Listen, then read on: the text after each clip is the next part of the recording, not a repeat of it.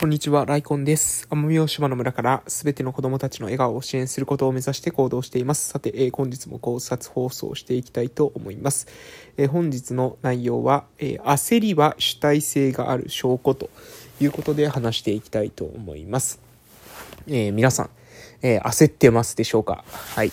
えー、こういった話をしているわけなんですが、私ですね、うん、焦ってるんですよね。焦ってるっていうか、この焦りの感覚っていうのがですね、おそらく常につきまとう、うんですけれども、これはですね、もしかしたら特殊な感覚なのかもしれません。周りの人にですね、やっぱり話してると、うん、あの、焦ってないように感じるんですね。私は周りから見たらですね、焦ってるように感じてるのか、それを、まあ、またちょっと確かにじゃないので、うん、わからないところなんですが、周りの人はですね、本当に多分焦っていない。で、えー、焦っている、焦っていないっていうのは、じゃあ何に対して焦ってるのかっていうと、生きることに対して焦っているっていうのが私の今の、えー、感覚です。で、えー、このなぜじゃあ生きることについて焦っているのかというと、えっと、やっぱりですね、うん、人の、人はですね、その人生、えー、どういうふうにですね、えー、皆さん捉えられてるかわかりませんけど、私にとっての人生というのは、この、えー、一致切な、えー、過ぎるごとにですね、自分が死につ死に近づいている。死に一歩ずつ死に、えー、死に向かってですね、一歩ずつ、えー、近づいている。これを、え、感覚を感じているわけですね。一日終わるたびにですね、え今日も生き抜いた。えそしてまた明日。今日も生き抜いた。そしてまた明日という風に、えー、何ですか、えー、ある意味、その、一歩ずつ一歩ずつですね、死に向かって歩いているという感覚があるわけです。で、えこれはですね、うん、なんだろうな、絶望、じゃあその死に向かって絶望しながら歩いているのかというと、そういうわけではありません。ただし、え、事実として、え、自分の人生というものは、え、その、何ですかね、死に向かって進んでいるっていうところを、え、受け止めているという感じです。うん、すごくね、そこに対してなんだろう、落ち込みの感情が強いとかですね、え、絶望しているというわけではないんですけども、リアルとし、リアルな実感としてですね、一日一日過ぎ去っていくというような感覚は感じてます。でも、このような感覚っていうのを、じゃあみんながね、感じてるのかなっていうふうに思った時に、そうでもなさそうだなっていうのが私の印象ですね、感覚です。えー、みんなを見ていての印象なんですけども、なんとなく一日一日をやり過ごしている。まあなんていうのかな、暇つぶしっていうのかな、えー、感じで、えー、やり過ごしている人って結構多いなと思います。で、この暇つぶしって言葉とかですね、やり過ごすって言葉も様々な、えー、言い方をされていて気になるんですけども、私もですね、まあ、暇つぶしって言えば暇つぶし、やり過ごすって言えばやり過ごす、うん、っていう、感覚でもね、えっていうかその言葉でも、えー、話せないことはないんですよ。自分の人生自体はですね、暇つぶし、やり過ごすっていうことに使っているといえば使っているとも言えるんですが、えー、な、何がですね、何だろう、あのー、違うとか、その違和感を感じる他の人と、え自分の感覚としてですね、少しこうギャップというかズレというか、えそういったものを感じるのかというと、え私はですね、やはり自分が、え成し遂げたいっていうふうに思ってることがあるんですね。うん。これも何度も何度も言ってますが、私は、えー、ライフコンセプトを持ちましょうよと。えー、みんなですね、自分の人生にテーマを、えー、持ちましょう。ライフ、えー、すなわち人生ですね。コンセプトっていうのはテーマですね。一貫した、えー、テーマ、えー。こういったものを持ちましょう。ライフコンセプトっていうのを持ちましょうということで、えー、今ですね、名前も、えー、ライフコンセプトを短くしてですね、ライコンというふうに名乗っているわけなんですが、すなわち、えー、ライフコンセプトを持ちましょう。一人一人ですね、皆さん自分の人生にテーマを持ちましょうということを、えー、掛け声にしてるわけなんですね。で、私の人生のじゃあテーマって何なのかっていうと、それはですね、えー、多様性と問題解決っていうのが私自身のライフコンセプト、えー、なんじゃないかなと思います。まあ、ある意味ですね、言い方変えればですね、みんなにライフコンセプトを持ってもらうのが私のライフコンセプトっていうんですかね。うん、あの、みんなにライフコンセプトを意識してもらうっていうことが私自身のライフコンセプトになっている。えー、多様性のと問題解決というのは、すなわち、えー、みんな違ってみんないい。うん、つまりみんな違ってですね、みんながそれぞれ自分の人生に対して、えテーマを持って生きられる。えそのために問題解決を行っていく。そのために立ちはだかるですね、様々な問題に向き合っていく。え問題をただただこう、なんだろう、生還するのではなくて、自分が積極的にそれに関わって、え協力できる範囲で協力して、自分が行動できる範囲で行動して、え変えていきたい、解決していきたいっていうのが私の価値観なんです。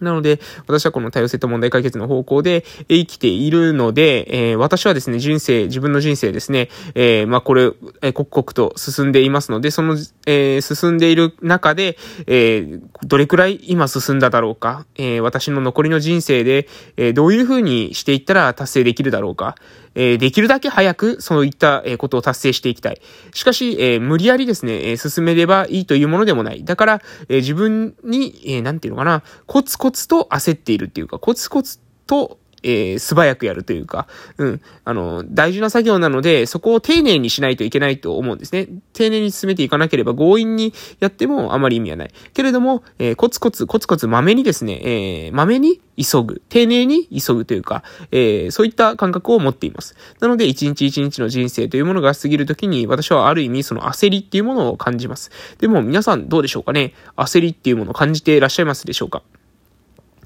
焦りをですね、別に感じてなくて、なんとなく、えー、生きている。えー、ぼーっと毎日一日一日を過ごしている。えー、そういった人っていうのはね、私はね、少なくないんじゃないかなっていうのを周りの人を見ていてですね、結構感じることがあります。この焦りっていう感覚があるっていうことはですね、えー、主体性の現れでもあると私は感じていて、えー、焦っている人っていうのは何かしたいから焦ってるんですよね。何もしたくなければ焦らないわけなんです。何かがしたいって思ってるから焦っている。ある意味ですね、その自分探しを焦ってる人もいますけどね、何かがしたいっていうことがないから焦ってるっていうか、それを探すために焦ってる。自分探しで焦ってる。えこういった人もいますが、えー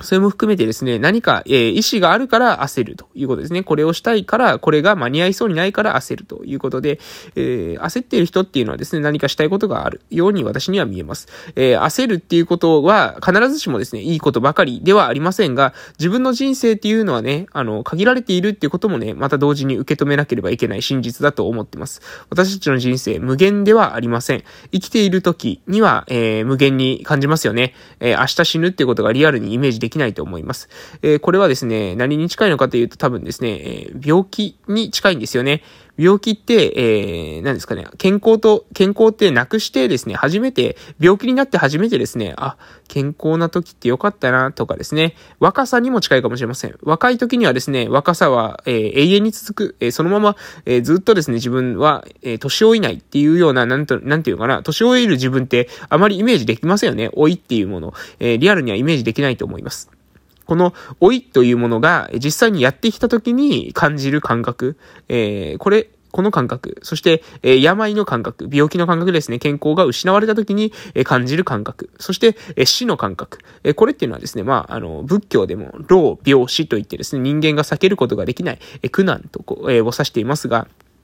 えー、これと同様に、私たちっていうのはですね、それらのものは、ある意味、その逃れられない、うん、あの、病、まあ、病気が全くなくてですね、亡くなる方もいらっしゃるかもしれませんけれども、それにしても、ある意味、時間とともにですね、えー、失われていく。若さを失われてですね、健康なさも、えー、失われて、えー、そして死が近づいてくる。えー、こういった私たちっていうのは、あの生きている、有限な命で、え過ごしている。えで、この有限な命を過ごしているっていう中で、自分の人生で何か成し遂げたいことが、もし、え皆さんにあるのであれば、え何かですね、自分はこれを、え達成していきたい。自分はこのために命を使いたいということが、えあるのであれば、えもしかしたら焦りの感覚っていうのがなんとなくわかるかもしれません。え焦っているっていうのはですね、それ自体では、え別に悪いことではないんですね。えある意味主体性の表れだったりします。ただ、焦りがもたらす弊害の中で、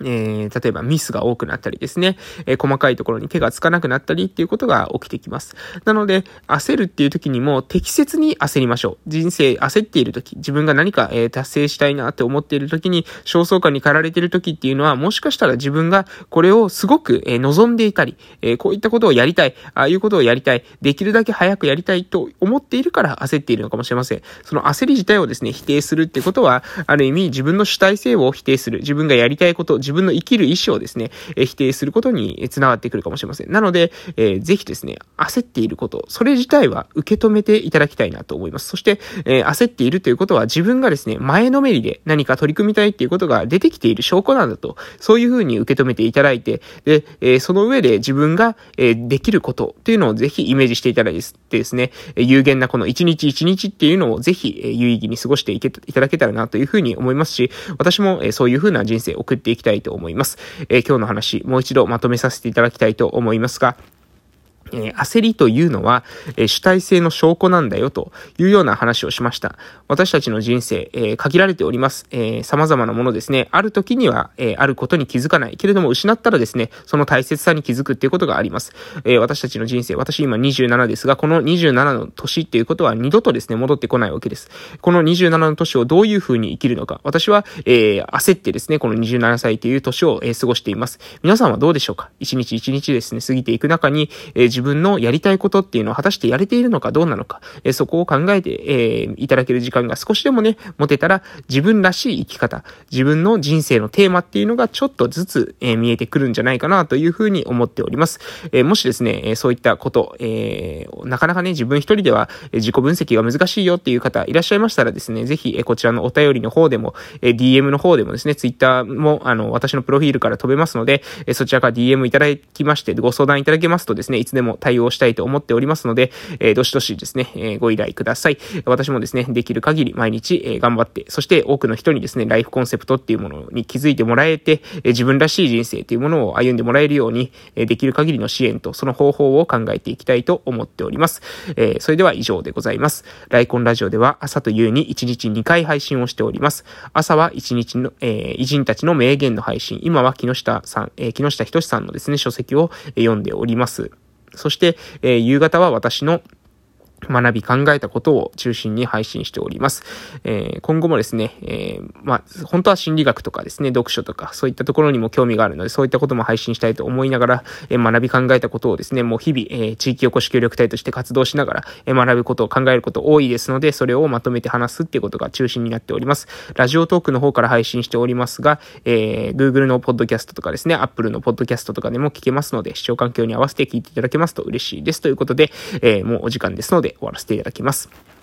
それでは、えー、本日も素敵な夜をお過ごしください。また明日の配信でお会いしましょう。それでは失礼しました。